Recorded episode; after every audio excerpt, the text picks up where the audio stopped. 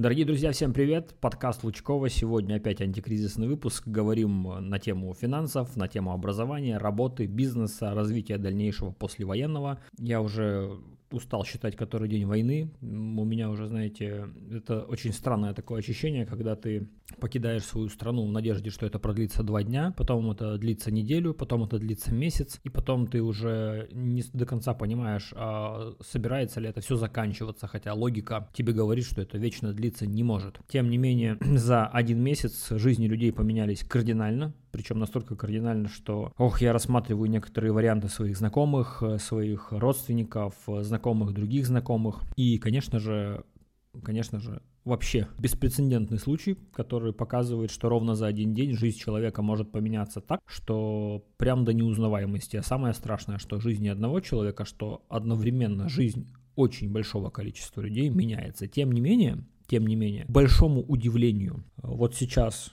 активная фаза войны, но тем не менее люди умудряются работать и вести какой-то вид бизнеса. Я посмотрел, проанализировал сейчас ситуацию, кто в первую очередь пострадал.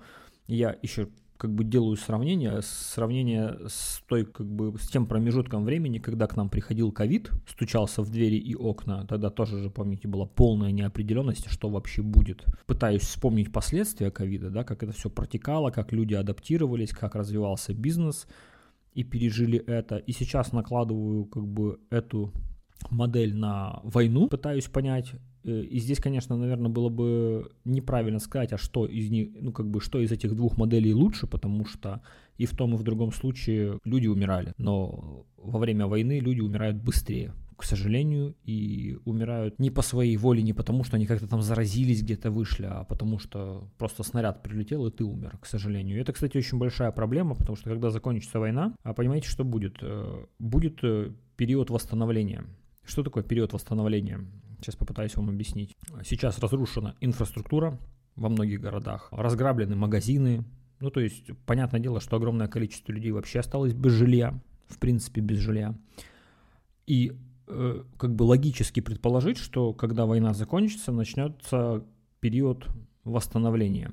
И для многих бизнесов, в частности, и даже для многих э, инвесторов, в частности, из-за рубежа это будет очень крутой шанс а, зайти в новую экономику, в новую украинскую экономику, потому что, ну вы же понимаете, что кому-то придется строить дороги, кому-то придется восстанавливать линии электропередач, кому-то придется поставлять сырье, Кому-то придется, условно говоря, просто даже продавать бытовую технику, потому что ну, как бы все разрушено, да, в городах, в домах разрушено. Обои, световое оборудование, унитазы, умывальники, включатели, выключатели. Это ведь все замкнутый круг, очень большое количество товаров, которые придется опять возить в страну есть э, предположение, есть очень такое позитивное предположение, что после военных действий период восстановления будет очень быстрый, и даже для многих людей с экономической точки зрения, возможно, это действительно шанс. Причем шанс вообще во всех абсолютных областях. От э, обычного человека, который выполняет какие-то действия там руками, ручной труд, да, ну то есть человек, который даже без образования, условно говоря,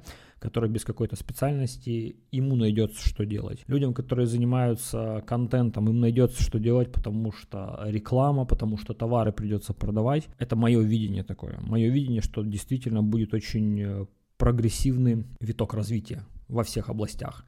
И главное для этого всего это прекращение войны, прекращение войны и какой-то небольшой период времени, который даст хоть какие-то маленькие гарантии, что она вот-вот опять не начнется. Вот-вот, вот-вот опять война не начнется. Несмотря на это, сейчас даже в Украине огромное количество людей стараются работать. Очень сильно пострадал ритейл, то есть люди, которые занимались розничной продажей всего и вся, безумно пострадали. Да, особенно ритейл, который был связан с продажей потребительской электроники. Я говорю сейчас не только там про гаджеты, про какие-то новомодные штуки, а вообще потребительской электроники, люди, которые продавали там телевизоры, холодильники, стиральные машины, между тем и смартфоны продавали. А, две крупные компании а, в Украине это Розетка, Алло, я пока по ним брал срез, э, там увольнение половины сотрудников, и понимаете, когда идет, допустим, война, то сотрудники увольняются, но часть сотрудников все равно остается. Кого оставляют в первую очередь? Э, оставляют в первую очередь людей, которые работают, ну, грубо говоря, руками, да, людей, которые занимаются продажами, отгрузками, загрузками, разгрузками. А, допустим, айтишников пришлось там уволить. Ну вот, во-первых, они получают очень большие зарплаты, соответственно, это очень большая брешь в бюджете компании, и вот такие профессии их пришлось отложить на дальний план. Я, если честно, пока не знаю, как э, эти компании собираются восстанавливаться, потому что, ну, там суммы просто какие-то невероятные, миллиардные суммы в гривневом эквиваленте. Им придется как это все реабилитироваться. Однако тут же тоже нужно понять, что как выяснилось, для многих это было секретом, то что даже крупные бизнесы, у которых такие многомиллионные, многомиллиардные обороты, это бизнесы, которые также связаны с темой закредитованности. Кредиты в банках, задолженности, задолженности перед поставщиками. То есть, с одной стороны, это уязвимость, с другой стороны, это один из механизмов э, для возможного дальнейшего существования после войны. Новые кредитные истории, новые условия, новые заниженные проценты, либо вообще льготные периоды, как говорится, налоговые каникулы и так далее и тому подобное. Но суть-то не в этом. Самая большая проблема войны, даже с точки зрения кризиса экономического и не только экономического, это смерть людей. Потому что дом вы можете отстроить заново за какое-то время там, блин, магазин новый открыть вы можете за какое-то время и так далее и тому подобное. А вот человек, у которого был бесценный опыт жизненный, да, навык, который всю свою жизнь учился чему-то, который мог что-то сделать, привнести какую-то пользу в развитие экономики, в принципе, ну, ну, пользу. Человек просто, знаете, всю жизнь набирался опыта, работал над собой, и за секунду его не стало. Вот это, конечно, необратимая потеря. И таких людей, как вы понимаете, к сожалению, много среди мирного населения, и не только мирного населения, потому что в те же в, там, ВСУ, военное образование всей в армии Украины шли не только солдаты, а шли еще и люди из разных отраслей. И это, конечно, большая проблема. И это то, что никогда невозможно восполнить никак. Все, что материальное, оно восполняется, причем очень быстро, а люди не восполняются и это огромная потеря. Вот именно поэтому можно сказать, что человеческая жизнь, она бесценна в этом вопросе, действительно бесценна. И так многих людей, судя по отзывам в Патреоне, а я, кстати, напоминаю, что этот подкаст в первую очередь выходит на Патреоне, огромное вам спасибо за вашу финансовую поддержку, это очень сильно помогает, каждый патрон вносит свой вклад, плюс еще патроны задают вопросы, я их рассматриваю, отвечаю на эти вопросы. И самый популярный вопрос на Патреоне за последнюю неделю был связан именно с валютой. А люди не могут понять, что происходит вообще с валютой. Ну, то есть, знаете, и причем по, по двум сторонам. У нас же как бы, во-первых, люди из Украины пишут, типа, а что происходит, э, типа, с гривной? Каким образом во время войны гривна держится на плаву, и не просто держится на плаву, курс один, и он не меняется вообще. Ни влево, ни вправо. Вот как вот просто зафиксировали, и он вообще не изменяется. А также люди интересуются, причем тоже и из Украины, и из России, из Беларуси, из Казахстана, а что там с рублем, как говорится, да?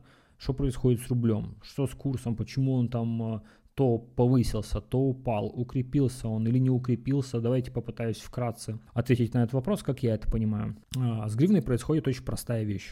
А, власти Украины и, в принципе, вся банковская сфера сделала очень грамотный и очень умный ход. Она просто заморозила валюту. Что значит заморозила валюту? Они просто на уровне банков запретили покупать и продавать валюту. Ну вот ты, у тебя есть доллар? Окей, без проблем. Он у тебя есть, ты можешь им пользоваться на карточке, рассчитываться где угодно, да, там. Но наличку ты снимать в долларе не можешь. И наоборот, ты даже не можешь доллары положить себе на банковскую карту тоже. Есть, конечно, интересные схемы, о них я сейчас расскажу. Ну, то есть просто вот заморожено. Для чего это заморожено? Для того, чтобы курс оставался на месте.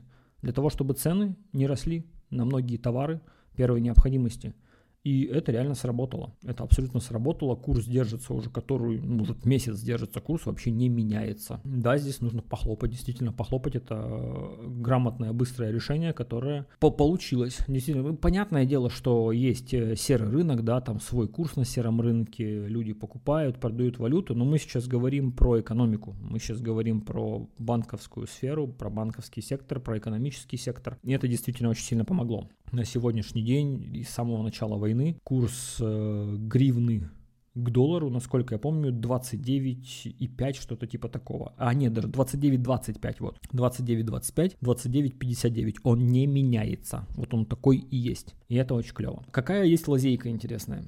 А, получается, НБУ заморозила этот курс, но если вы находитесь не на территории Украины, допустим, в какой-то европейской стране, вы можете спокойно пользоваться своими финансами. То есть у вас есть, допустим, банковская карта, на которой есть гривна. Вы можете спокойно подойти к банкомату, вставить карточку и снять евро или снять доллар.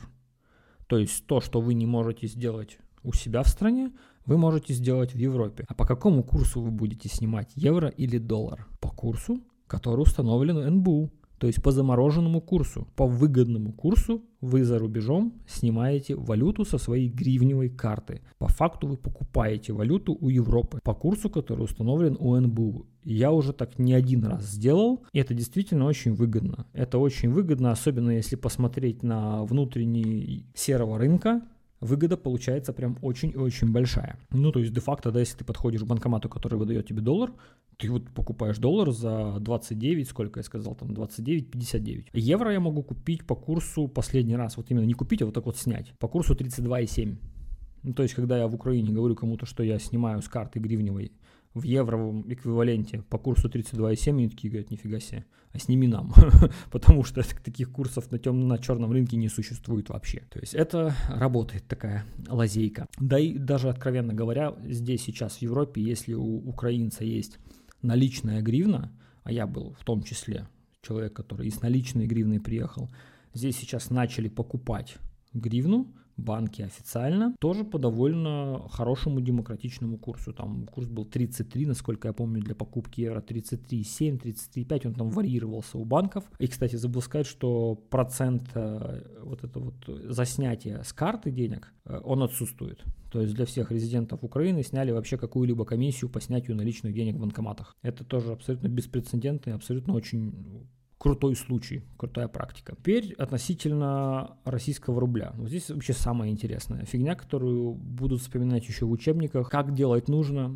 как делать не нужно, что произошло. Многие говорят, типа, а как так получилось, что на Россию наложили санкции, а наконец там марта месяца на 1 февраля, на 1 апреля вернее, а, курс рубля был 80 там с чем-то, да, он типа что, рубль укрепился, Значит, смотрите, фраза «укрепился» и «ослаб» имеет место на существование, но нужно понимать, что укрепление – это не всегда хорошо. Ослабление может быть как хорошим признаком, так и плохим признаком. Почему курс там был, условно говоря, 120, 140 когда-то и стал 80? Правительство и тоже люди, которые отвечают за экономику в РФ, сделали все необходимое, чтобы он упал к концу месяца марта. Почему он должен был упасть к концу месяца марта? Потому что у России в планах было купить еврооблигации у государства российского государства и были планы купить еврооблигации. Соответственно, когда они хотят купить еврооблигации, они это сделать должны для себя по максимально выгодному курсу. Ну, то есть курс, который существует сейчас в России, он не отображает абсолютно ничего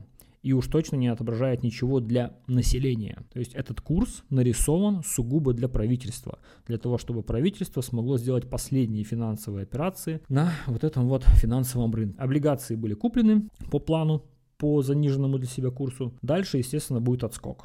Он дальше начнет расти. Но вот в чем прикол. Дело все в том, что вне зависимости от того, какой сейчас курс в РФ, там 80, 100 или 120, он не имеет никакого реального отношения к ценообразованию в магазинах. Понимаете, в чем дело? Ну, то есть, вот для жителя РФ какая разница, сколько стоит доллар, да, условно говоря, если в магазинах товары отображают совершенно другой курс. Особенно если мы говорим про зарубежный товар, про товар, который там завозится с других стран, про технику, не только про технику, про одежду, про продукты питания. Если вы, мы говорим обычно да, про технологии, если вы посмотрите на цены там на iPhone, на другие смартфоны, которые под санкциями там запрещены либо не запрещены, да даже те, которые официально до сих пор продаются, то вы обратите внимание, что эта цена не соответствует курсу ни 80, ни 120, ни 150, там э, колеблется от 150 до 200. Но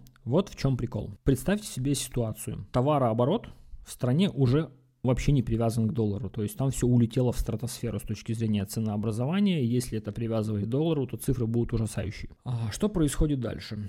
Дальше происходит следующее. Если, допустим, доллар становится в Российской Федерации 200, да, ну вот нарисовали 200, условно говоря. 1 доллар 200 рублей. Хорошо это или плохо? Для кого это хорошо и для кого это плохо. Он нарисован 200. Реальную картину ценообразования товаров он все равно не отображает. Ну, то есть вообще без разницы. Но представьте себе, что допустим, вы живете в Российской Федерации, и вы за это время накапливали не только рубли, но и валюту. Ну, диверсификацию делали, да, условно говоря. Подстраховывались. Курс 200 на черном рынке еще выше. Соответственно, вы можете взять свои доллары, пойти их по завышенному курсу продать и получить много рублей. Ну, то есть, это же, это же вариант, да? Это же реально вариант, если у вас была валюта, особенно налом. Черный рынок есть, где-нибудь в тихую, там, за подворотней можно поменять. То есть, вам чем выше курс, тем выгоднее, потому что вы можете внутренние свои национальные валюты получить больше. И для вас, как для человека, каждая новость о том, что рубль укрепился и стал стоить дешевле, для вас это удар, потому что вы понимаете, что имея валюту, вы больше получить не сможете, а товары все равно не привязаны к курсу доллара. Они все равно завышены как просто как безумие какое-то. Вот как бы тут сидите как бы и думаете, а что лучше? Низкий курс или высокий курс? При том, что, повторюсь еще раз, реальное вот ценообразование товаров сейчас там, оно вообще никак не привязано к какому-либо курсу, его не существует. Он просто даже не то чтобы на обум. Понятное дело, есть спекуляция, понятное дело, есть дефицит, проблемы с логистикой, но это всегда было как бы а, отображением действительности ну, это товар. Как хочешь, не хочешь, но его стоимость всегда была обусловлена и курсом валюты, и доступностью, и логистикой, и дефицитом, не дефицитом, и спросом. Это же комплексная вещь. Такая вот история. Если в двух словах, если кратко это объяснять, поэтому вот вам пища для размышлений. После первого выпуска антикризисного подкаста самый часто задаваемый вопрос среди подписчиков, даже на почту писали люди. Очень логичный вопрос. Э, звучал он следующим образом. Слушай, ну вот это все хорошо, типа мотивация, теория. А типа как начать действовать-то? Что делать-то? Какие первые шаги предпринимать в кризисное время, не в кризисное время? Как вообще этим всем оперировать? И это очень э, справедливый вопрос, потому что если вы посмотрите на свой опыт жизненный, посмотрите на опыт ваших знакомых и близких людей, то вы увидите, что чаще всего у многих людей история дальше теории никуда не заходит. Ну, то есть, да, теорию изучаем, все делаем, делаем, делаем, действия не совершаем. Почему так происходит зачастую? Здесь очень э, такой сильный психологический аспект. Это, знаете, как ложный такой синдром выполненного задания. Вы там посмотрели какую-то передачку про бизнес, очень сильно замотивировались, но на следующий день э, вы ничего не сделали Почему не сделали? Потому что ваш мозг уже получил им, импульс, типа, ну, действие уже совершено, я уже познал что-то, и он успокаивается. Вы успокоились и дальше оттягиваете на потом. Это очень опасная штука. А тут еще нужно понимать, знаете, э, в чем сложность. Мозг — это такая скотина, которому абсолютно все равно на самом деле, что с вами происходит в реальной жизни, в виртуальной жизни. Э, мозг это не отличает. Уже была масса крутейших исследований, которые, которые доказывали, реально доказывали, что для мозга, как для вот механизма, как для организма, как для вот такого вот компьютера, ему все равно действие происходит в реальной жизни или в виртуальной жизни. То есть брали людей с нарушенной психикой, подключали их к компьютеру, следили за реакцией мозга на те или иные действия и брали людей, которые которым мерещились разные вещи, знаете, там какие-то черти какие-то мерещились, какие-то привидения, и они действительно верили, что они это видят.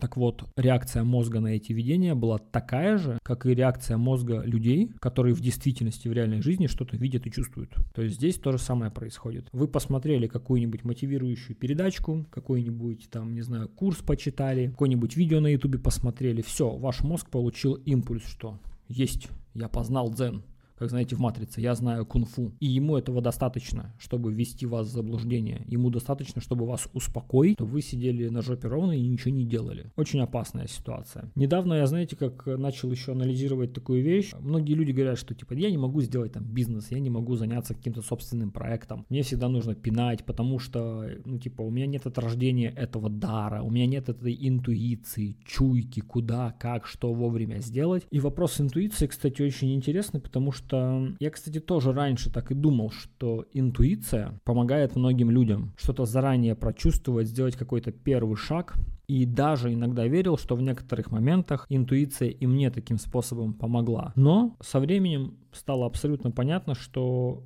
многие люди, и я в том числе, путают интуицию совершенно другими процессами. Могу привести пример недавний, который непосредственно связан с войной. Вот э, я переписываюсь с, с коллегами, с, со знакомыми в Телеграме, мы постоянно пингуем друг друга, кто где находится, кто где успел что сделать во время войны. Конечно же, самый такой вопрос, часто встречаемый в первые дни, типа, как ты успел уехать? Откуда ты знал? Ну, типа, откуда ты знал, что будет война? У многих людей, знаете, это, ну, как бы необъяснимая вещь, потому что вы, вы же заметили, да, что на сегодняшний день даже есть люди, которые до сих пор находятся в городах, где падают снаряды, но они не предпринимают действий. Я ни в коем случае не осуждаю людей, потому что у людей разная ситуация. Кто-то физически не может никуда уехать, у кого-то не хватает денег, у кого-то нет транспорта, но в этой войне было много показательных примеров, когда многие люди оттягивали до последнего. Оттягивали прям до последнего и не действовали. Нельзя же сказать, что у этих людей не работает интуиция. Она их не посещает. Но определенно дело не в интуиции в этом случае. Мой пример, допустим, э, как раз показал, что это ни хрена не интуиция. Потому что я, можно сказать, отреагировал в самый тоже последний момент. То есть, э, что это вообще было, да? Как, как я принял решение собрать вещи и быстро уехать? Как это казалось бы, ну у меня все ок. Я живу в Одессе, в которой до сих пор, слава богу, нет никаких там серьезных военных происшествий. Слава богу. Этого не происходит. Каким образом я заставил себя это сделать? Интуиция? Ну нет, конечно, не интуиция. Это работа абсолютно двух параметров у человека. Первый параметр базовый параметр, который есть у, у каждого из нас, это анализ входящих данных. Ну, то есть мы потребляем какую-то информацию, которая извне к нам попадает. Там слухи, новости, обстановка в мире, в стране, повестка. Это одно. Мы все как бы к этому готовы, как бы у нас у всех есть такой навык. А следующий э, навык, который совмещается с этим, это, можно сказать так, предприимчивость. Вот это самый важный навык. Навык, который позволяет вам быстро принимать решения и действовать. Причем в любой ситуации. И вот этот навык тоже многие люди склоняются полагать, что это какой-то талант. Талант, который появляется с рождением. Действовать, предпринимать какие-то меры сразу же, неотложно. Конечно же, это не так, это абсолютно наработанный навык, который можно наработать со временем. Я знаю очень большое количество людей в, в бизнесе, у которых навык предприимчивости настолько развит, он иногда даже не дает им спокойно жить. не дает им спокойно жить в том плане, что эти люди постоянно в каком-то движении. И они даже головой трезво понимают, головой трезво понимают, что ну, иногда нужно дать себе какую-то передышку, какой-то отдых. Ну вот что-то внутри них настолько сильно свербит, что у них каждый день расписан по часам. Они не могут жить, ничего не предпринимая, не совершая никаких действий. И этот навык зачастую у людей, которые уже добились очень больших результатов, финансовых результатов, в, бизнесе результатов и во многих вещах. Это люди с сознанием трех-четырех языков. Это мои личные знакомые. Я, конечно, смотрю на них с очень большим восхищением, но понимаю, что мне бы не хотелось так жить. Конечно, мне бы хотелось тоже так жить. Но во всем должен быть свой баланс. Анализ входящих данных и предприимчивость заставили меня уехать из страны в самый последний момент. Вот в самый последний момент, через несколько часов я бы уже был невыездной, официально невыездной. Я успел уехать. Второй пример. За два дня до войны. Многие наверняка наблюдали ситуацию в Украине за день, за два дня до войны, когда уже повестка вот этой войны была в воздухе, когда уже начали ходить какие-то слухи, что вот-вот что-то должно начаться. Что сделало большинство людей? Большинство людей побежало в банки снимать деньги. Ну, логичными, да, побежали в банки снимать деньги. Это абсолютно нормальная реакция, потому что если у тебя на пороге маячит война, то есть большая, как бы, большой риск и большая вероятность того, что какие-то инфраструктурные вещи могут просто перестать работать. Ну, мы же не знаем, как будет работать банк. Будет ли он вообще работать? Будут ли ходить платежи? Что будет со связью? Да, элементарно со связью. Мы же не знаем. Соответственно, все перестраховываются и бегут в банк. И с чем эти люди сталкиваются? Они сталкиваются с дикими очереднями, с ограничениями по снятию, с недостаточным количеством налички в банкоматах, давка, ругань. Но дело все в том, что я снял наличку за три дня до этого. Это интуиция была? Нет, конечно. Это была не интуиция никакая. Это было просто анализ входящих данных и умение быстро предпринимать действия. Сразу действовать, не откладывать на потом. Четко вижу, так, какая-то повестка нездоровая, смотрю на банковский счет, понимаю, что так, вот такое количество гривны мне бы не хотелось иметь. Опасно. Сразу же звонок менеджеру, заказ суммы, приехал в отделение, снял. Проходит два дня, начинается паника и истерия. Следующий пример. Опять же, на фоне войны. В день военных действий, 24 числа с утра, когда начало все бабахать, греметь, что большинство людей начали делать? Они сели в свои машины и поехали на заправки. Что произошло? Километровые очереди на заправках, недостаточное количество бензина, не всем хватило. Я заправил свою машину за три дня до этого, четко понимая, что что-то может происходить. Интуиция это? Ну нет, конечно. Какая же это к черту интуиция? Это просто анализ входящих данных и сразу же незамедлительное воплощение каких-то задач. Неотложное. А ну что может быть более неотложное, чем финансовый вопрос, да, и вопрос твоей мобильности? Ну это главный вопрос. Соответственно, ты четко это осознаешь, и ты начинаешь действовать, не откладывая на потом, не надеясь на какую-то удачу, случайность. И так во всем. Как нарабатывается навык вот этого действия, этой предприимчивости? Он нарабатывается вообще элементарно. Причем э, это абсолютно, знаете, такая история про моторику причем в любом действии. Вы когда тренируете свое тело, вы ходите в тренажерный зал, вы делаете это регулярно, и если вы это регулярно делаете, вы прогрессируете, и это превращается в вашу привычку, без которой вы не можете существовать нормально. То же самое происходит и здесь. Постоянная, постоянная практика каждый день в любой сфере, в любом аспекте. Если у вас есть желание выучить иностранный язык, о котором мы, кстати, сегодня поговорим, который безумно важен. Недостаточно там посмотреть какие-то материалы, как выучить английский язык, как там, э, какие курсы выбрать. Вы сразу должны действовать. Вообще вот сразу же действовать. Первый же день. Без отложки какой-либо. Вы открываете и начинаете первый урок. Вы сделали первое действие, после этого прописали себе план действий, после прописали график и сразу же это вводите как привычку. То есть вы должны вот эти вот механические действия, действия развитие моторики превратить в свою привычку. Поиск новой работы – это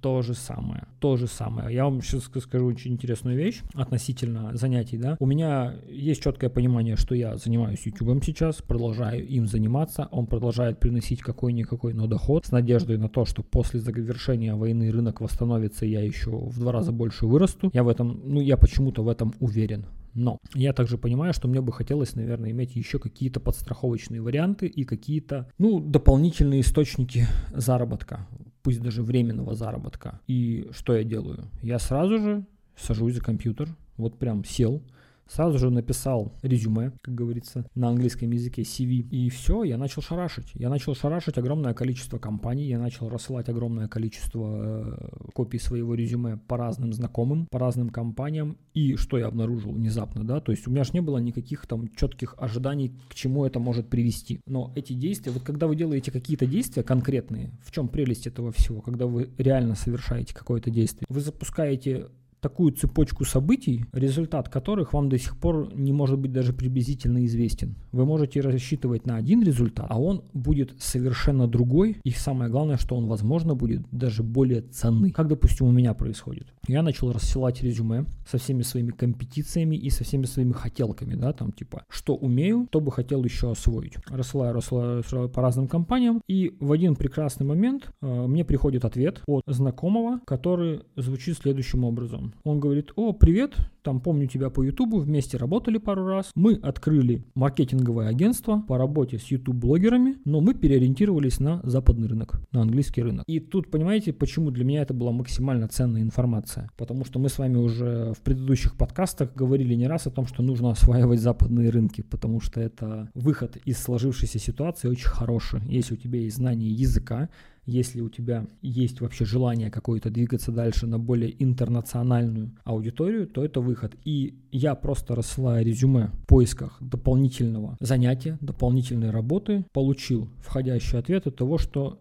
не один я так думаю. А некоторые люди уже это реализовывают. Они заходят на европейский рынок, работают американскими и не только просто англоговорящей аудиторией, англоговорящими блогерами, и они ищут людей, которые компетентны в Ютубе, которые готовы двигаться в этом же направлении. То есть для меня это была максимально ценная информация. И даже не с той точки зрения, что я буду с этими людьми работать. Это была, это была как бы проверка и подтверждение моей собственной гипотезы о том, что я думал и двигался в том в нужном направлении, когда я вам говорил, что я хочу осваивать английский язык и через год, через два там выходить на англоговорящую аудиторию, я пока еще не знаю, с какой темой, технологии, не технологии, ну вообще, да, понимаете, о чем я говорю. Вот к чему привели эти действия. Вот почему важно без каких-либо отложенных вещей, без задержек, постоянно что-то предпринимать. Маленькие, маленькие действия физические. Но ведь согласитесь, написать резюме и начинать его шарашить во всех направлениях, это несложная задача. Вы понятия не имеете, к какому результату это приведет. И это даже может привести еще к отложенному результату. Вы сегодня отправляете, вам через полгода напишут. И, возможно, через полгода вы получите какой-то такой офер, на который вы вообще не рассчитывали изначально, а потом сядете и подумаете, блин, а что было бы, если бы я полгода назад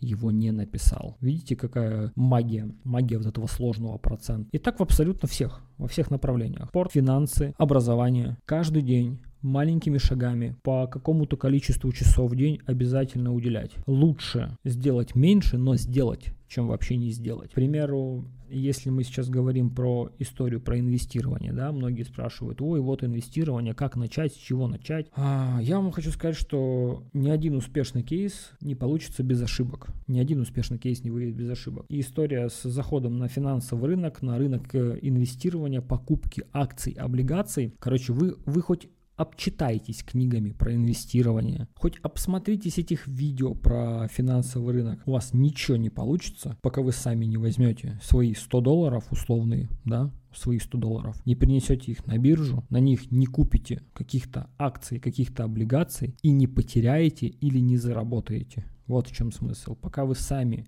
своими руками не прощупаете это приложение терминал, пока сами не почувствуете психологический аспект, что самое важное.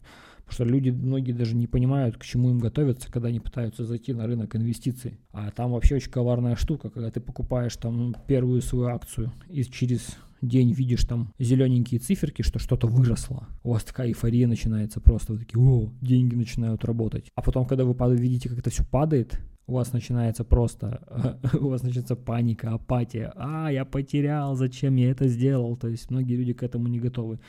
Вот это каждый человек должен пройти собственными руками, понемногу, по чуть-чуть, свободной и доступной информации, как сделать это, как сделать эти физические действия, да, типа какого брокера выбрать, что для этого нужно, загрузить, какие документы загрузить, как зарегистрироваться и как совершить первую покупку – эта информация доступна везде. То есть вам не нужно записываться ни на какие семинары, оплачивать не, не нужно никакие там курсы, да, там курсы инвесторов. На курсах инвесторов зарабатывает только один человек, который продает эти курсы инвесторов. Вот, собственно, и все. Это есть э, очень э, крутая, знаете, такая история даже, ну это абсолютная правда, да, когда одного очень известного консультанта по криптовалютам задали вопрос, как зарабатывать на криптовалюте. Он ответил, говорит, надо делать курсы про криптовалюту. Они говорят, да нет, скажите, типа, когда покупать биткоин, когда он упадет, он говорит, нет, вы не поняли, надо продавать курсы по криптовалюте. Вот так вы заработаете на ней. Вот как бы вот такая вот история. И что хотелось бы, наверное, еще сказать относительно дальнейшего развития, в принципе, событий, в каком направлении двигаться каждому человеку, куда смотреть. А я сейчас веду этот подкаст на русском языке. Меня слушают украинцы, меня слушают огромное количество людей, которые живут э, в Европе сейчас. Это Польша, это Словакия, это Румыния, Венгрия, США, Канада. Меня слушают и российские пользователи, и ребята из Беларуси меня слушают, из Казахстана, из Узбекистана есть люди. И, кстати, немало людей есть из этих названных мест. Многие задаются вопросом, есть ли вообще что-то развивать, если двигаться в каком-то направлении бизнеса, работы, куда смотреть вообще, какие направления. Значит, первое, что бы я вам порекомендовал делать, это смотреть даже не на сферу, конкретную сферу, да, как какую-то сферу, а смотреть на географию. Почему это сейчас очень важно? Эта война показала нам все как бы в оголенном виде. Когда у нас есть знание двух языков, украинского языка, русского языка, и какие-то мы можем применить свои навыки в рамках этого языка, мы очень сильно ограничиваем себя. А, условно говоря, если ты украинец, да, если ты украинец, у тебя есть а, два пути развития, и мне кажется, очень даже такие, очень хорошие пути развития. Первый путь развития – это путь развития на украинском рынке а, после окончания войны, и это, возможно, будет даже очень ну, скажем так, перспективный путь, потому что вливание денег начинается прямо уже сейчас. Уже сейчас начинают некоторые сферы заливать деньгами. А когда закончится война, легко себе предположить, сколько будет вообще финансирования со стороны Запада в различные инфраструктуры, на которых можно будет заработать. А второй путь это, конечно же, уходить на Запад. Э, здесь, опять же, нужно понимать экономическую ситуацию на Запад. Я говорю про английский язык, про проекты, связанные с английским языком и обслуживанием максимально большого количества слоев населения. Конечно же, в первую очередь это, как, как бы это банально не звучало, это все, что связано с IT-сектором и все, что связано вообще с диджитал-сектором каким-либо. Осваивание навыков на английском языке и укрепление на Западе – это очень крутая палочка-выручалочка и подспорье. В ближайшие 2-3 года европейский рынок, конечно же, будет немножко падать и стагнировать. В некоторых местах не немножко, а множко. Американский рынок будет расти. Причем расти будет очень-очень сильно. Он уже сейчас демонстрирует неплохой рост. Будет там кое-какая корректировка, но в перспективе там 2-3 лет рост будет просто сумасшедший. Потому что корпоративная культура и корпорации делают просто ну, сверхприбыли на сегодняшний день. Дефицит кадров в IT-сфере, он присутствует, и не только в IT-сфере присутствует. Что касается э, людей, которые оказались, допустим, в заложниках в России, ну, я называю этих людей заложниками, так есть. Люди, которые жаждали какого-то развития, образования, современных каких-то профессий, нормального достойного заработка, использования там классных сервисов и так далее и тому подобное. Эти люди сейчас как бы, ну, их очень мало, да, их там из общего процента людей, это там маленький процент населения, но это заложники, которые застряли, скажем так, э, в текущем болоте. У них такого варианта, как у нас, нет. У них есть вариант какой? Либо, опять-таки, ориентироваться на Запад и пытаться убежать, развиваясь. А внутри страны, конечно же, ни о каком развитии речи идти не может по одной простой причине. Сейчас э, любая ваша сфера деятельности, любая ваша сфера деятельности – это финансирование вашего режима. То есть, что бы вы ни делали сейчас в своей стране, вы просто отдаете деньги своему режиму, который будет использовать эти деньги а, в своих интересах и зачастую против вас. Зачастую против вас. Поэтому любая современная деятельность, там, айтишник в какой-то российской компании, это сразу же вы просто сами финансируете свою несостоятельность и свое горе. А, любая профессия. Блогер, который уходит в какие-нибудь ВКонтакте, Рутюбы и прочие другие сервисы национального назначения, вы просто официально работаете на государство. У вас государство, государственная должность, можете сказать. Вы не на себя работаете, вы работаете на государство. Вы работаете на площадку, которая вот просто контролируется целиком и полностью, и вам еще нужно, как говорится, фильтровать свой базар, что вы говорите там, потому что вас могут прикрыть. Поэтому, естественно, выход один, да, зарубежные рынки, открытый мир и большая аудитория. Осваивайте, спасайтесь и не стесняйтесь называть вещи своими именами, находясь уже в более безопасном месте. Ну, э, это моя единственная рекомендация для вас. А, соответственно, из всего сказанного можно сделать один очень простой вывод. Когда война закончится, то какого-то видимого взаимодействия между бизнесом, особенно публичным бизнесом, допустим, Украины и России, он невозможен, да? Ну, он абсолютно невозможен, он не представляется возможным. Не представляется возможным, чтобы какой-то человек, который живет в Украине, начал совместно работать с кем-то из России. Ну, это вы сами понимаете, почему сейчас э, это будет происходить. Это будет на долгие годы дичайший конфликт. Конфликт интересов, принципов и вообще видения. И, и наоборот. Поэтому я призываю многих смотреть на сторону совершенно другую, на глобальную сторону, на глобализацию своей деятельности, своего бизнеса. Если вы хотите быть открытым для этого мира, и работать без каких-либо предубеждений. То есть, ну, таким образом вы сможете избежать даже для себя этого внутреннего конфликта. Как бы вот так я это вижу. И вообще, конечно же, я считаю, что английский язык это обязательный теперь язык с точки зрения изучения для любого современного человека, который живет э, в Украине и не только в Украине. То есть этот язык нужен просто обязательно. При, при любых раскладах. Причем вне зависимости от того, какой сферой деятельности вы собираетесь заниматься. IT, там, медиа, производство, да что угодно. Понимаете, работать на заводе можно ведь тоже на разных условиях и в разных странах, с разной заработной платой. А язык очень важен в этом вопросе, безумно важен. Сейчас открываются очень большие возможности для разных слоев населения, абсолютно для разных слоев населения и для разных людей с разным образованием и компетенциями. И на Западе в том числе нужны люди разного толка и будут еще нужны долгое время. Канада, Европа, разные страны, от самых обычных профессий сбора урожая до самых квалифицированных сотрудников. Язык — это первая ступенька, которая вас отдаляет от этих открытых возможностей и изучения иностранного языка. И, кстати, знаете, очень интересно, я, я, я опрашиваю большое количество людей, которые знают иностранный язык на очень хорошем уровне, и моя статистика показывает Э, что самый эффективный способ изучения языка и самый быстрый способ изучения языка это никакая не теория, ну вот эти вот курсы и прочие, знаете, ознакомительные материалы, а это просто когда тебя кидают без какого-либо знания в среду, англоговорящую среду. И какой же так и вертись, как говорится. Язык изучается с бешеной скоростью. Это еще раз подтверждает мою гипотезу о том, что лучше делать, чем не делать. Да? Не откладывать на потом вообще никакие варианты. Механические действия, ежедневные, регулярные, дают невероятные плоды, причем в кратчайшие сроки. Неважно, чем вы занимаетесь. Сели и ручками сразу начинаете прорабатывать все вопросы. Спорт, финансы, отношения, учеба. И так будет нормально все продвигаться и продолжаться. Собственно, чем я сейчас каждый день и занимаюсь, и чего я вам искренне желаю. Так, поехали ответы на ваши вопросы, которые вы закидываете в Патреоне, закидываете э, в Телеграме. Буду отвечать на них сейчас по мере поступления, потому что вот прямо сейчас во время записи этого подкаста кинул клич и буду отвечать. Поехали. Первый вопрос Алексей Егоров задает. Что делать с моральной истощенностью?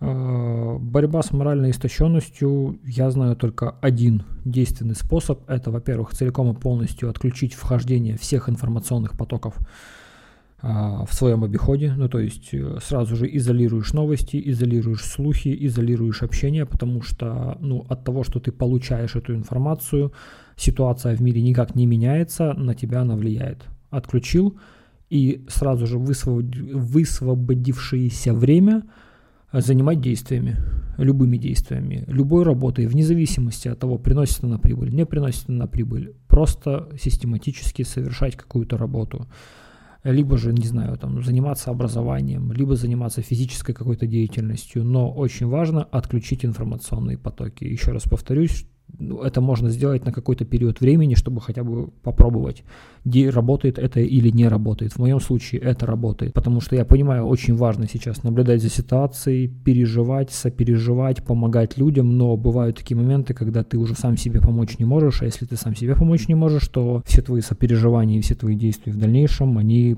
как бы пойдут коту под хвост. Поэтому полностью обрубаешь информационные потоки, новости и вхождение какой-либо информации и занимаешь свободное время какой-то активной деятельностью. Это помогает. Мне, по крайней мере, помогает. Артем Ведула спрашивает. Ваня, надеюсь, у тебя все хорошо. Как думаешь, наша власть перестанет воровать? Поменяет ли ее наша война в лучшую сторону, без коррупции и обходных схем? А, коррупция э, это вещь, которая непобедима. Она есть во всем мире, просто она во всем мире на абсолютно разных, скажем так, э, уровнях находится. Да? Где-то она больше развита, где-то она меньше развита. Как бы уровень коррупции может, конечно же, уменьшиться, но ну и опять же, вот воровство, обходные схемы, они никогда не исчезали и никогда никуда не исчезнут. Они есть везде, повторюсь, они есть в Европе, они есть где угодно. И я сейчас общаюсь с большим количеством предпринимателей из Европы, которые здесь уже не первый год обосновались которые здесь что-то сделали, они как бы рассказывают, какие здесь существуют схемы в принципе. То есть все есть просто на разных уровнях, в разном процентном соотношении. Поэтому, но опять же, это не будет такой большой проблемой для восстановления страны и ее дальнейшего роста. Вот в чем смысл. Будет просто влиять это процентное соотношение, в какой мере оно будет увеличиваться либо уменьшаться на результат конечный. Вот все, ну это моє мнение. Радростік спрашиває, чи буде українська мова. Будуть окремі відоси українською мовою, але взагалі контент на каналі Лучкова буде російською мовою, тому що моя мета робити контент на обширну аудиторію. Мене дивляться люди з різних країн, вони розуміють російську мову, вони не розуміють українську мову. І в них не, немає ніякого сенсу е, вчити українську мову. Вони вчать англійську мову, французьку, німецьку і так далі. Окремі проекти на каналі Лучкова будуть українською мовою, але взагалі це буде російськомовний контент, тому що мене дивляться дуже багато людей, дуже багато людей з США, Канады, Німеччини тощо. Лео Заверне задает вопрос. If possible, please advise how you deal with anger, especially after Mariupol, Bucha. Thanks in advance. I can deal with anger. All I can do is uh, limit the amount of information. Th- that's all. Uh, очень многие люди задают вопрос по поводу еще раз украинского языка и вот типа спрашивают, фильмы мы смотрим в кинотеатрах на украинском вполне комфортно, ни разу не вспоминая, что он вообще был не на русском. Если не хочешь терять аудиторию, мы поймем, но переход на украинский был бы очень приятен. Ну, я же еще раз повторюсь, у меня не было задачи создавать контент для всего лишь одной страны. Э, иначе бы я не пошел бы вообще что-либо делать в интернете. Для меня это, ну, чушь. Чушь делать интернет-проект контентный, ограничивая себя одной страной. Это самая невероятная глупость, как мне кажется. Это для меня лично. Поэтому, когда я создаю какое-то видео, моя задача, чтобы его посмотрело максимально большое количество людей в разных странах. Вопрос не в России, а в разных странах. Вы можете себе представить, какое количество людей поймет меня на русском языке в разных странах. Это тысячи людей. Ну, господи, это не тысячи, это десятки тысяч людей, потому что на сегодняшний день аналитика моего канала показывает, у меня сейчас 23% смотрит меня украинская, украинская аудитория из Украины, уже 13% русскоговорящая аудитория. Все остальные проценты, посчитайте сколько-то, это люди, которые находятся за рубежом и смотрят меня на русском языке. Ну, вы можете вдуматься, с какой радости я должен ограничивать им доступ к своему контенту. Ну, с какой радости. Я должен отменять русский язык, потому что русский язык кто придумал? Путин, что ли, его придумал? Или его электорат придумал этот язык, что ли? Этот язык существует уже черт знает сколько лет. На нем изъяснялись и писали замечательные книги очень крутые авторы, крутые писатели, огромное количество деятелей культуры, которые никогда в жизни не поддерживали никакую ни войну, и к тому же еще которые очень много времени были в оппозиции, чисто с исторической точки зрения. Ну, то есть, э, как можно быть настолько ограниченным, чтобы этого не понимать? Я понимаю, что переход на украинский был бы очень приятен, я прекрасно понимаю, поэтому я не отказываюсь от украинского языка. Я рассказал, что будут проекты на канале сугубо для Украины говорящей аудитории. А, если будет такая возможность, э, скажем так, хотя нет, э, раньше была возможность на Ютубе ограничивать попас, по, показ по регионам, да, к примеру, ты создаешь какой-то контент на каком-то конкретном языке, и ты не хочешь, чтобы его видели там другие страны. Но было бы тоже странно, потому что я уверен, что на украинском языке есть э, люди, которые живут в той же Канаде, да, которые бы при, им было бы приятно услышать там видосы на украинском языке. И, конечно же, мы будем в ближайшее время делать украинский контент, но опять же, для этого мне нужна подготовка, план действий, соотношения, поводы и не поводы. Ну, типа, если для многих людей война это повод перейти на украинский язык, то, ну, я не знаю, я не, я не готов таким удобным способом готовиться к этому, понимаете, о чем я говорю, да? Ну, то есть в порыве патриотизма это делать, это тоже, ну, это не мой подход. Я с абсолютно трезвой головой а, делаю какие-то определенные поступки, и даже здесь, когда война закончится, мы приедем, мы создадим украиномовный контент, возможно, даже не про технологии, а про то, как живет страна, к примеру, в новых условиях. Почему бы нет? Абсолютно здравая идея. А, хотя, опять же, вот смотрите, я говорю, приеду в Украину, создам а, контент про Украину на украинском языке – но это максимально неэффективно, потому что для кого я его создам? Для украинцев, которые и так знают, что происходит у нас в стране, и так все это пережили и видели. Это, ну, в чем смысл? Гораздо лучше это сделать на другом языке, для людей, которым недоступна ситуация в нашей стране и последствия, которые не могут приехать. Это сделать эффективно на русском языке и на английском языке. Вот это же эффективнее, в этом сила слова, понимаете, в чем дело? а зацикливаться и закрываться самому в себе, так же, как делает наш сумасшедший сосед, ну, мне кажется, это абсолютно неправильно.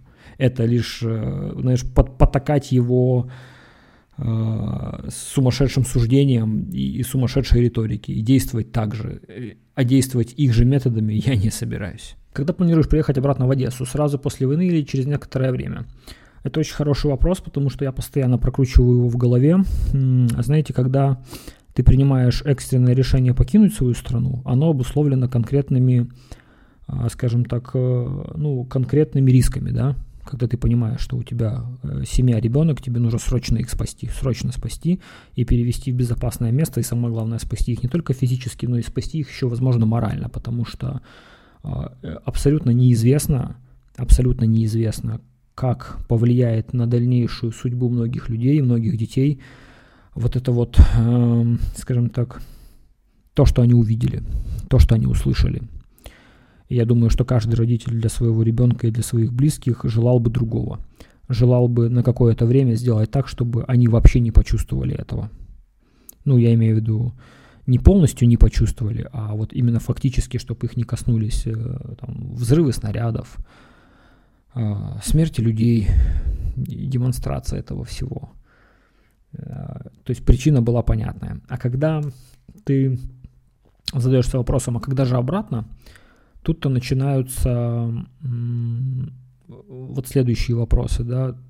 Война идет месяц, ты понятия не имеешь, как и чем она закончится. И представьте себе, допустим, представьте себе, что завтра говорят, все, война закончилась, все, войска ушли. Какая ваша на это реакция? Поверите вы этому или нет? Вы прекрасно помните, с какой скоростью война началась. Понятное дело, что инстинкт самосохранения будет вам говорить, что а вдруг врут, а вдруг не закончилось, а вдруг завтра опять начнут, а вдруг через неделю начнут, да, а вдруг специально такой маневр сделали. То есть, конечно же, понадобится какое-то время, чтобы принять решение. И вот как бы в этом случае я не тороплюсь. Я об этом говорю, что в этом случае я не вижу смысла торопиться. То есть э, можно, можно вы, выждать какой-то период. Да, можно выждать там неделю, две, возможно, даже месяц, либо два месяца подождать, посмотреть на обстановку. Потому что также я прекрасно понимаю, что даже те города, которых э, военные действия плотно не коснулись, это города, которые тоже очень сильно изменились. Они изменились инфраструктурно, их готовят к обороне, их э, застроили, баррикады, где-то минирование происходит, где-то какие-то инфраструктуры военные развернуты, и на это тоже нужно время, чтобы это красиво все привести в порядок, да, до какого-то более-менее цивильного значения. Это тоже как бы время, это тоже действия какие-то. Поэтому, ну, как бы ситуация такая. Если, допустим, сегодня говорят, что война завершилась, я даю себе как минимум месяц как минимум месяц на то, чтобы, чтобы следить за ситуацией и вернуться. Плюс, прикиньте ситуацию, я знаю, сейчас знаю, что огромное количество людей уже хотят вернуться. Многие хотят вернуться по одной простой причине, по финансовой ситуации. Многие очень поздно уехали в Европу, и когда ты поздно приезжаешь в Европу, соответственно, здесь у тебя уже нет ни жилья, ни работы, ни детских садиков, ни школ, и люди такие, блин, ну все, как бы приехать-то приехали, а, черт возьми, денег нет, все потеряли, на работу устроиться не можем, заселиться нормально нигде не можем, ну все, едем обратно. То есть даже сейчас на границах, ну такие пробочки, скажем так, обратно. Представьте себе, когда а, война официально закончится, какой поток людей из этих трех с половиной миллионов человек будет возвращаться обратно. Даже в дороге на границе потеряешь двое суток. Это не очень удобно физически, поэтому есть смысл первые дни, по крайней мере, наблюдать. Привет, Иван. А, мы с тобой ровесники. Хотел узнать твое мнение о России в плане развития технологической структуры на ближайшие полугодия. У меня сейчас Xiaomi 11T. Смогу ли я полноценно им пользоваться, даже если все нахер позаблокирует, если Google вообще свалит с РФ? Я имею в виду установки через APK, удачи, развития. А, смотрите, тех, технический вопрос э, очень актуальный, потому что если у вас Android смартфон, если у вас Android смартфон, если Google даже все нахер позаблокирует, уйдет и со своими сервисами, то любой Android смартфон, э, имея прямые руки и какой-то интернет на руках можно превратить во что угодно, да. Можно поставить какую-то кастомную прошивку на андроиде без Google сервисов. Можно сделать что угодно, это вообще не имеет никакой проблемы. То есть, да, конечно же, все про, про удобства можно будет забыть, про какие-либо удобства. Ну, скажем так, немножко по колхозив можно будет хотя бы остаться с, с рабочим устройством. Не на фирменной прошивке, но это все решается. В этом прелесть Android смартфона. Накатывает то, что хочешь своими руками и, и, и дальше продолжай пользоваться. Здесь, ну, и если говорить, э, какое мнение по поводу развития технологической структуры, развития никого не будет. Ну какое развитие? Никакого развития нет. Ничего собственного не имеется, только западное и китайское. Вот, типа, исходя из этого и приходится варьировать. Вот и все. Поэтому вот так. Привет, Иван. Не Проскакивает ли у тебя мысля, что мир на пороге глобальных перемен? В случае, если Путина не скинут, есть ли шансы, что Россия продавит Европу при поддержке Китая?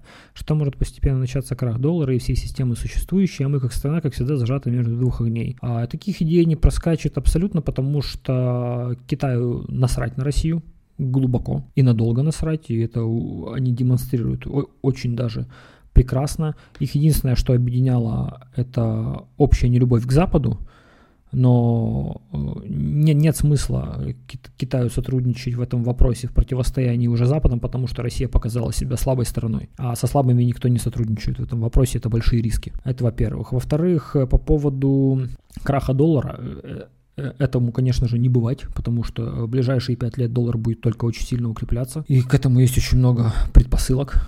Америка все на себя очень классно замкнула и очень мастерски это сделала опять.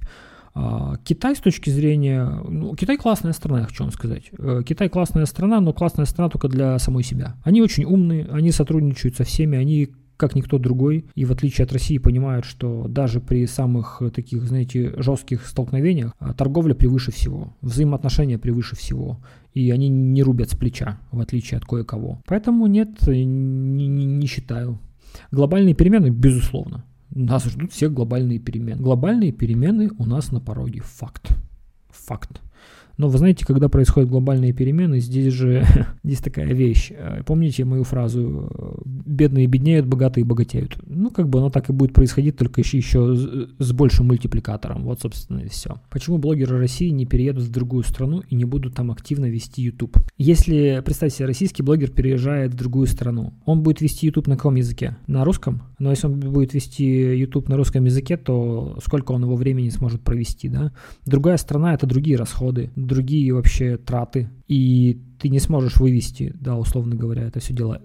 Окей, есть пример каналов, которые, допустим, там про политику, они уже это сделали, да, они выехали в другую страну, там, в Израиль, кто куда, и ведут политические разные шоу и зарабатывают. Это, во-первых, уже происходит. Если говорить про техноблогинг, то это, мне кажется, практически неосуществимая задача. Потенциальные доходы на русском контенте Европе и на Западе не позволят тебе нормально существовать. Поэтому это бессмысленно. А тогда возникает вопрос, ну, наверное, значит, пусть, э, типа, российский блогер уедет из России и начинает делать контент на английском языке. Но здесь есть проблема, потому что а, российская культура таким образом развивалась, что большинство из них английский вообще ни хера не знают. Если вы сравните количество англоговорящей аудитории в Украине и англоговорящей аудитории в России, то вы удивитесь, что в одном только Киеве, наверное, соберется больше людей, чем по всей России, которые хорошо владеют английской речью. Ну, потому что изначально была другая ориентация на все, понимаете? У нас была ориентация на Запад, на все западное, на сотрудничество с западными компаниями, на, на западную культуру. У них как бы Запад просачивался в России немножко, они пользовались западными сервисами, западными технологиями,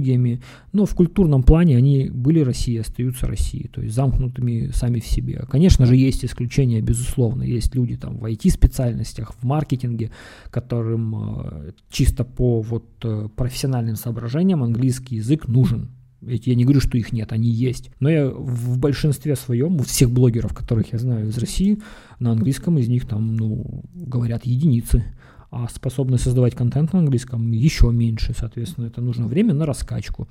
Есть ли оно у них, я не знаю. Да и готовы ли они это делать, я тоже не знаю. Мне кажется, что большинство российских блогеров готовы просто уйти сейчас в российские социальные сети и работать на государство. Ну, потому что развитие в таких социальных сетях, да, там ВКонтакте, Рутюб, что там еще, Яндекс.Дзен, это ты фактически работаешь на государство, на полностью на вот эту вот структуру, которая полностью контролируется государством, государством и цензурой.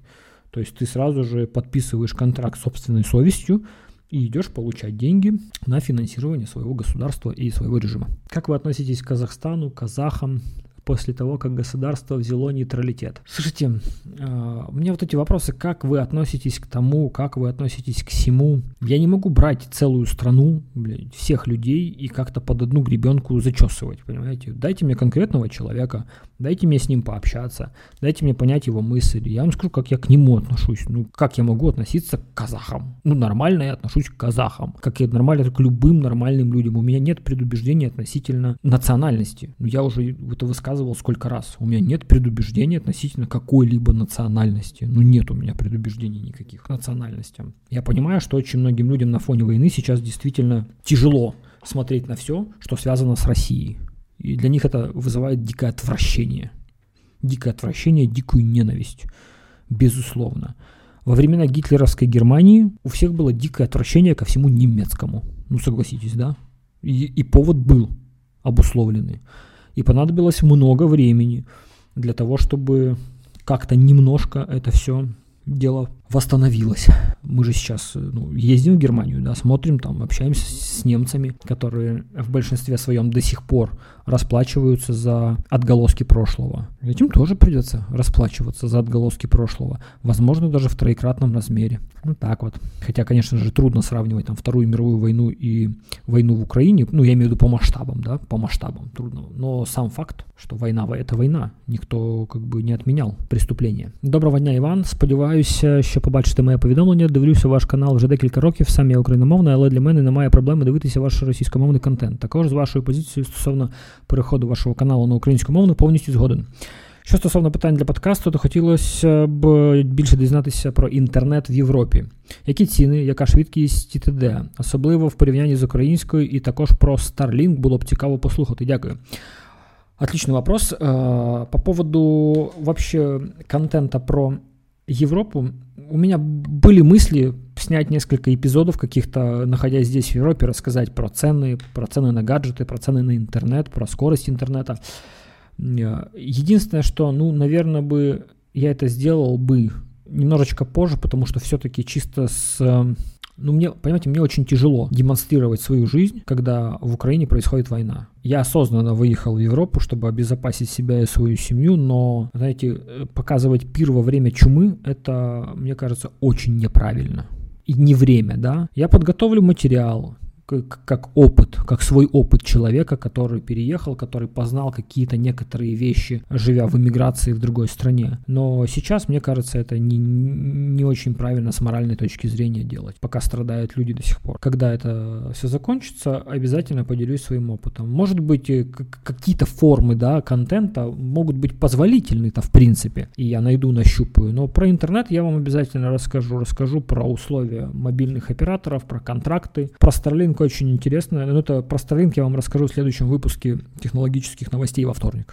Э, друзья, ну что, на сегодня, наверное, все. По хронометражу нормально. На некоторые вопросы ответил. К сожалению, видите, до сих пор в повестке возникают одни и те же вопросы, на которые я на самом деле уже не один раз отвечал. Сейчас очень многих интересует языковой вопрос, и иногда даже из-за вот этого непонимания многих людей, из-за повторов, мне, у меня есть такое, знаете, дикое желание перейти на английский язык и вообще абстрагироваться вообще в другой э, глобальный мир, в котором у меня не будет вот этих вот э, желаний и необходимости каждому отвечать изучать, почему один контент на одном языке, почему на другом языке. Э, я понимаю, что сейчас э, во время войны этот вопрос очень сильно актуален, очень болезненный этот вопрос, но я также в принципе убежден, что даже после войны, после войны, долгое время этот вопрос будет стоять на повестке, нам придется с этим делом всем, скажем так, бороться, объясняться, но тем не менее, как, как, как есть.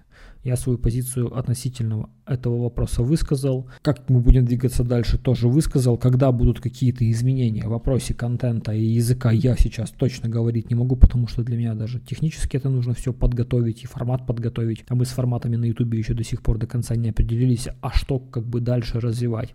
Когда войны не было, я был озадачен другими вопросами. Вы сами прекрасно помните, типа, как развивать канал дальше, как качественно прирастать, какие форматы делать.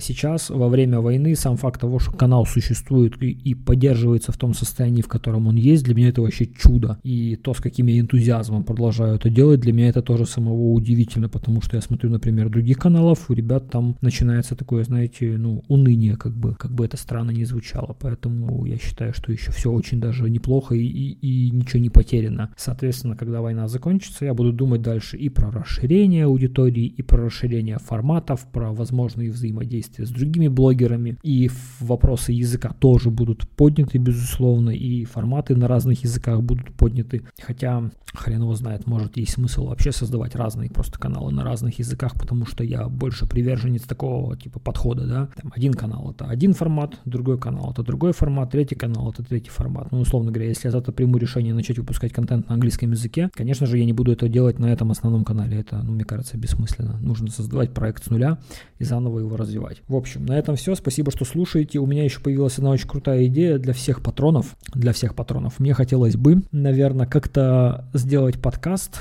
э, в онлайн формате. Что это значит? Живая трансляция, э, какие-то мысли вслух э, и коммуникация в живом времени э, с подписчиками на Патреоне, да.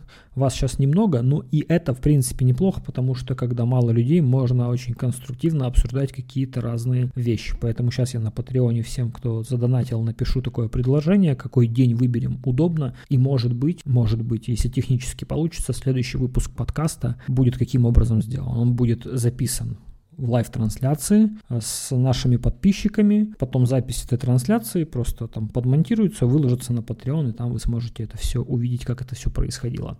Друзья, берегите себя и своих близких. Мир вашему дому. Всем пока.